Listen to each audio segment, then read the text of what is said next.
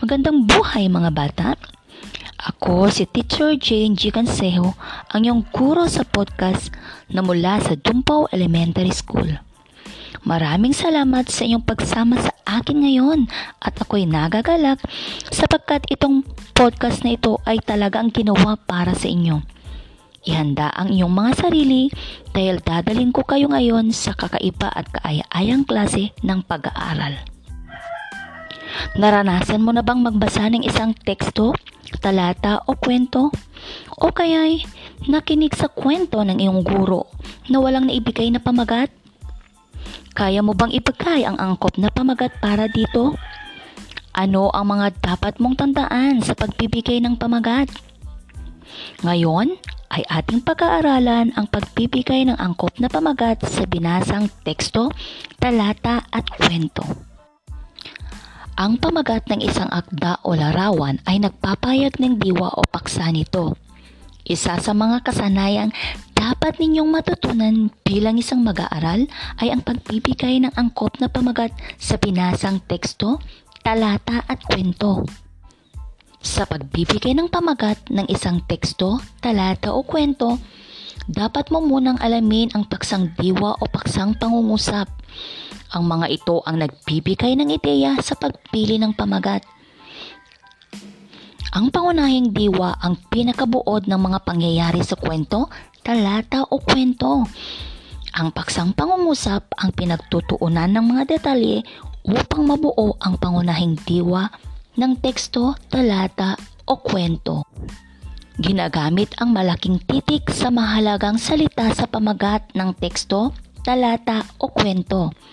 Ang unang salita sa pamagat ay sinisimulan din sa malaking titik. Narito ang halimbawa. Karamihan sa ating kababayan ay nanguna sa larawan ng pag-awit, pagpinta at pag-ugit. Hinahangaan ng mga dayuhan ang ating mga produkto na gawa sa kamay na tulad ng binurdahan at nililok. Tunay na ang mga Pilipino ang malikhain sa iba't ibang larangan. Ano ang paksang diwa ng talata? Ang paksang diwa nito ay ang mga Pilipino ay malikhain sa iba't ibang larangan. Ganito rin ba ang sagot mo? Ano ang maaari mong ibigay na pamagat sa talata? Ang pamagat ng talata ay ang Pilipino likas na malikhain. Magkatulad pa tayo ng pamagat? Nakatulong ba sa inyo ang paksang diwa ng talata sa pagbibigay ng angkop na pamagat? Naisulat din sa malaking titik ang mga mahalagang salita sa pamagat. Maaari ba tayong maglabas ng papel at lapis? Ako ay magbabasa ng teksto, talata o kwento. Subukan nga natin kung gaano na kayo kahusay magbigay ng angkop na pamagat sa aking mga babasahin. Handa na ba kayo? Sabik na sabik si Ana na pumasok sa paaralan ngayong araw na ito. Bago matulog ay inihanda na niya ang kanyang uniforme. Nakaayos na rin ang kanyang bag at buonan. Pagtunog ng kanyang relo, mabilis na bumangon si Ana upang maligo na. Dali-dali siyang nagbihis at pumunta sa silid kainan. Ana, mukhang handa ka na para sa unang araw ng pasukan. Ang bati ng nanay. Opo, sabik na po akong pumasok. Ang sagot ni Ana. Ano ang angkop na pamagat nito? Mahusay. Ang angkop na pamagat nito ay sabik ng pumasok si Ana. Pakinggan ang talata. Ang pamilyang Pilipino ay isang napakahalagang institusyon. Sa gitna ng maraming suliranin, dapat umiral ang pagmamahalan, pagkakaisa at pagtutulungan upang lalong tumibay ang pagsasamahan ng isa't isa. Anumang problema ang dumating, kailangang mapanatiling buo at matatag ang pamilya. Bukod dito, biyaya ng Diyos ang ating pamilya, kaya't patuloy mong ingatan. Ano ang angkop na pamagat ng talata? Tumpak, ang angkop na pamagat nito ay ang pamilyang Pilipino. Sa mga naibigay na mga halimbawa, sigurado ako na kayang-kaya nyo nang magbigay ng angkop na pamagat sa binasang teksto, talata at kwento. Ano-ano ang mga dapat tandaan sa pagbibigay ng angkop na pamagat sa binasang teksto, talata at kwento? Sa pagbibigay ng pamagat ng isang teksto, talata o kwento, dapat mo munang alamin ang paksang diwa o paksang pangungusap. Ang mga ito ang nagbibigay ng ideya sa pagpili ng pamagat. Ang pangunahing diwa ang pinakabuod ng mga pangyayari sa teksto, talata o kwento. Ang paksang pangungusap ang pinagtutuunan ng mga detalye upang mabuo ang pangunahing diwa ng teksto, talata at kwento. Ginagamit ang malaking titik sa mahalagang salita sa pamagat ng teksto, talata o kwento. Ang unang salita sa pamagat ay sinisimulan din sa malaking titik. Mahusay mga bata, ang dali-dali ninyong matuto. Pwede na ninyong ibahagi ang inyong mga natutunan sa kapwa ninyo mag-aaral. Dito na nagtatapos ang ating talakayang ngayong araw at ihanda muli ang inyong sarili sa susunod na episode. Kasama ako, si Teacher Jane Cansejo. Huwag kalimutang mag-like at mag-share at mag-comment sa podcast episode na ito. Pwede rin po kayong magpadala ng mensahe sa akin sa aking messenger account na Jane Gabriel Cansejo. Hanggang sa muli, paalam!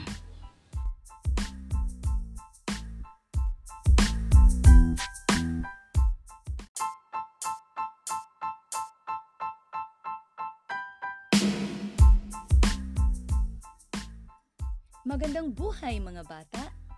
Ako si Teacher Jane G. Cansejo, ang inyong guro sa podcast na mula sa Tumpo Elementary School. Maraming salamat sa inyong pagsama sa akin ngayon at ako'y nagagalak sapagkat itong podcast na ito ay talagang ginawa para sa inyo. Ihanda ang inyong mga sarili dahil dadalhin ko kayo sa kakaiba at kaaya-ayang klase ng pag-aaral ngayon. Naranasan mo na bang magbasa ng isang teksto, talata o kwento? O kaya'y nakinig sa kwento ng iyong guro na walang naibigay na pamagat? Kaya mo bang ibigay ang angkop na pamagat para dito? Ano ang mga dapat mong tandaan sa pagbibigay ng pamagat? Ngayon ay ating pag-aaralan ang pagbibigay ng angkop na pamagat sa binasang teksto, talata at kwento.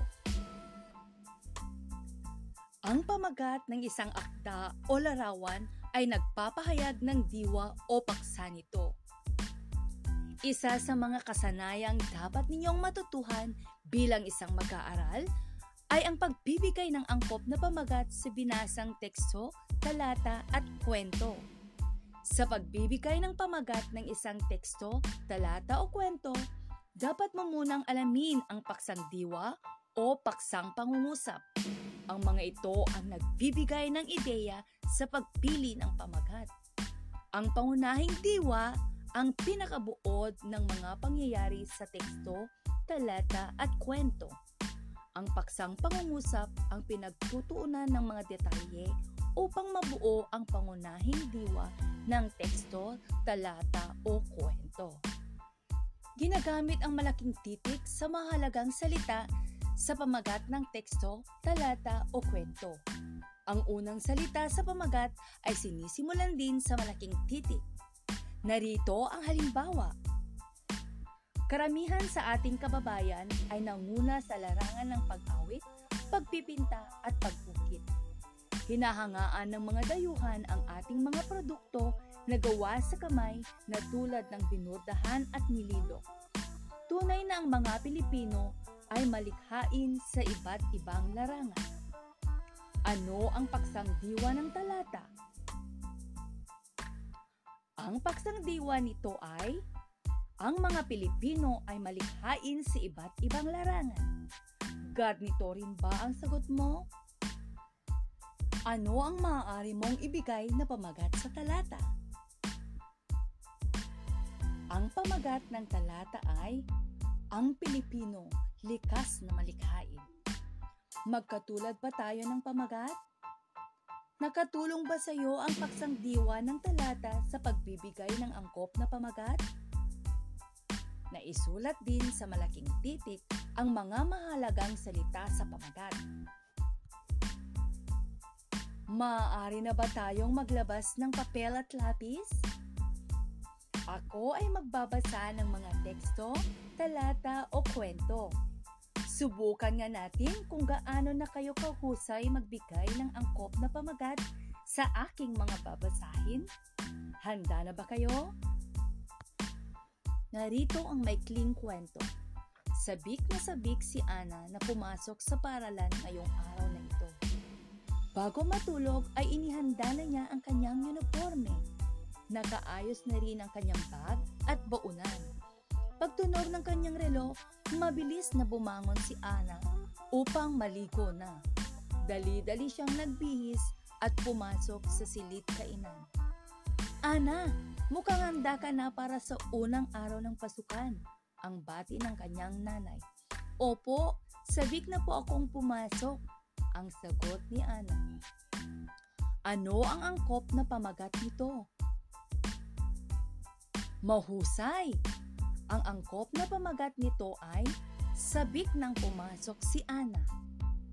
Ngayon naman, pakinggan ang isang talata. Ang pamilyang Pilipino ay isang napakalagang institusyon.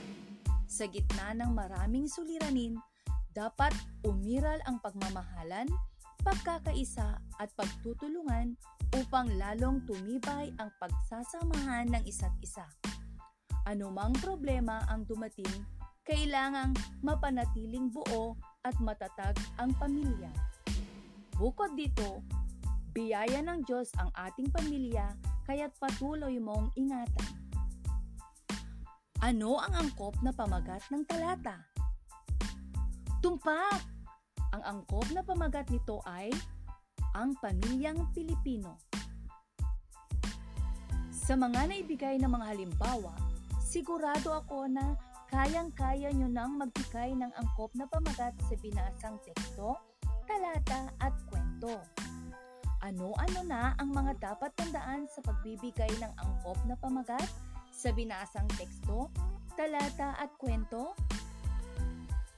Sa pagbibigay ng pamagat ng isang teksto, talata o kwento, dapat mo munang alamin ang paksang diwa o paksang pangungusap ang mga ito ang nagbibigay ng ideya sa pagpili ng pamagat. Ang pangunahing diwa ang pinakabuod ng mga pangyayari sa teksto, talata o kwento. Ang paksang pangungusap ang pinagtutuunan ng mga detalye upang mabuo ang pangunahing diwa ng teksto, talata o kwento. Ginagamit ang malaking titik sa mahalagang salita sa pamagat ng teksto, talata o kwento. Ang unang salita sa pamagat ay sinisimulan din sa malaking titik. Mahusay mga bata! Ang dali-dali ninyong matuto. Pwede na ninyong ibahagi ang inyong mga natutunan sa kapwa ninyo mag-aaral. Dito na nagtatapos ang ating talakayan ngayong araw at ihandang muli ang inyong sarili sa susunod na episode kasama ako, si Teacher Jane Canseo. Huwag kalimutang mag-like at mag-share at mag-comment sa podcast episode na ito. Pwede rin kayong magpadala ng mensahe sa akin sa aking messenger account na Jane Gabriel Canseo. Hanggang sa muli, paalam!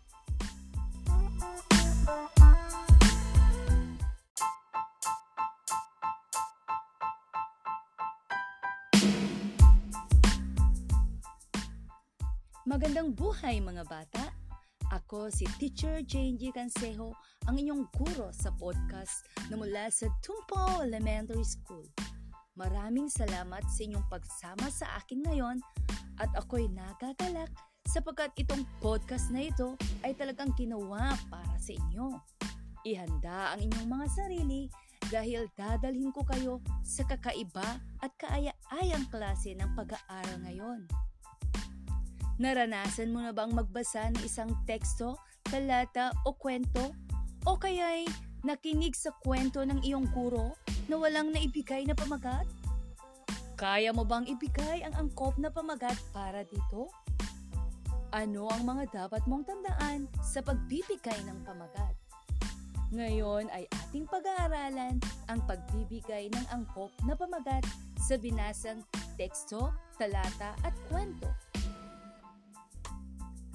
Ang pamagat ng isang akda o larawan ay nagpapahayag ng diwa o paksa nito.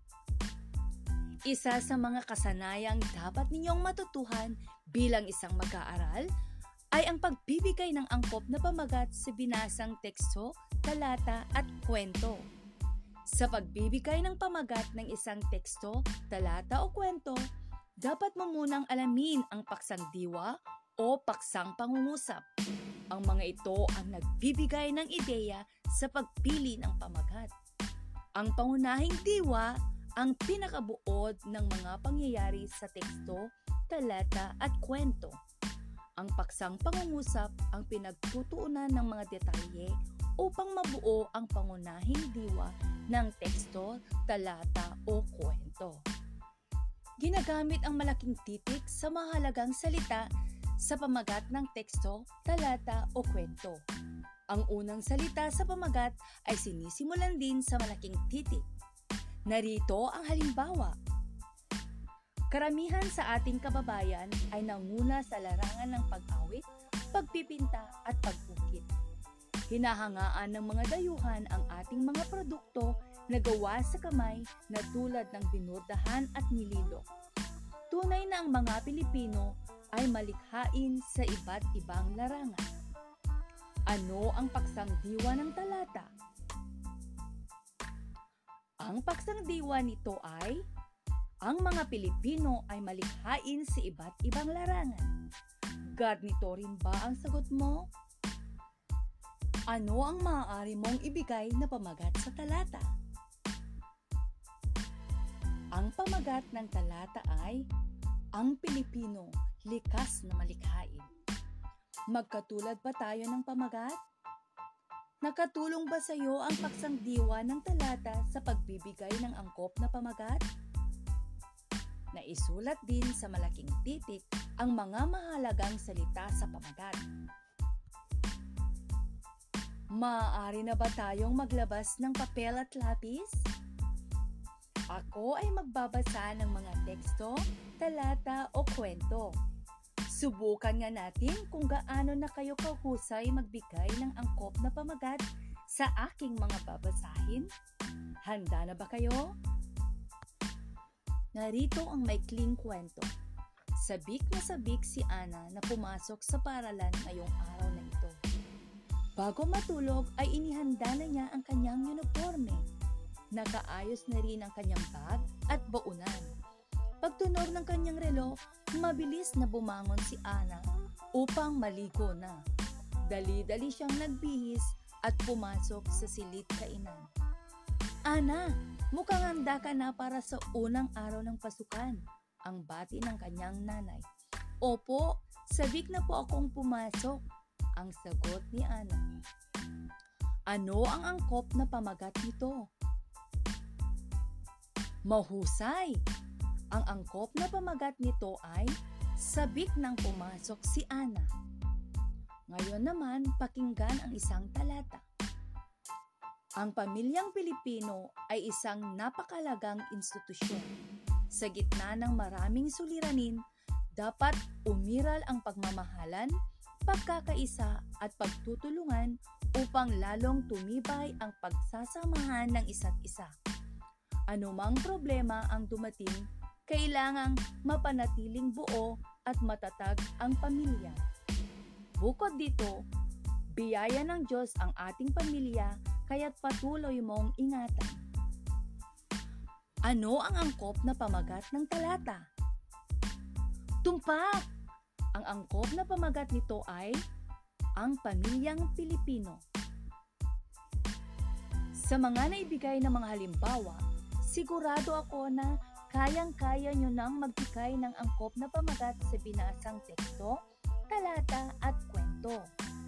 Ano-ano na ang mga dapat tandaan sa pagbibigay ng angkop na pamagat sa binasang teksto, talata at kwento? Sa pagbibigay ng pamagat ng isang teksto, talata o kwento, dapat mo munang alamin ang paksang diwa o paksang pangungusap. Ang mga ito ang nagbibigay ng ideya sa pagpili ng pamagat. Ang pangunahing diwa ang pinakabuod ng mga pangyayari sa teksto, talata o kwento.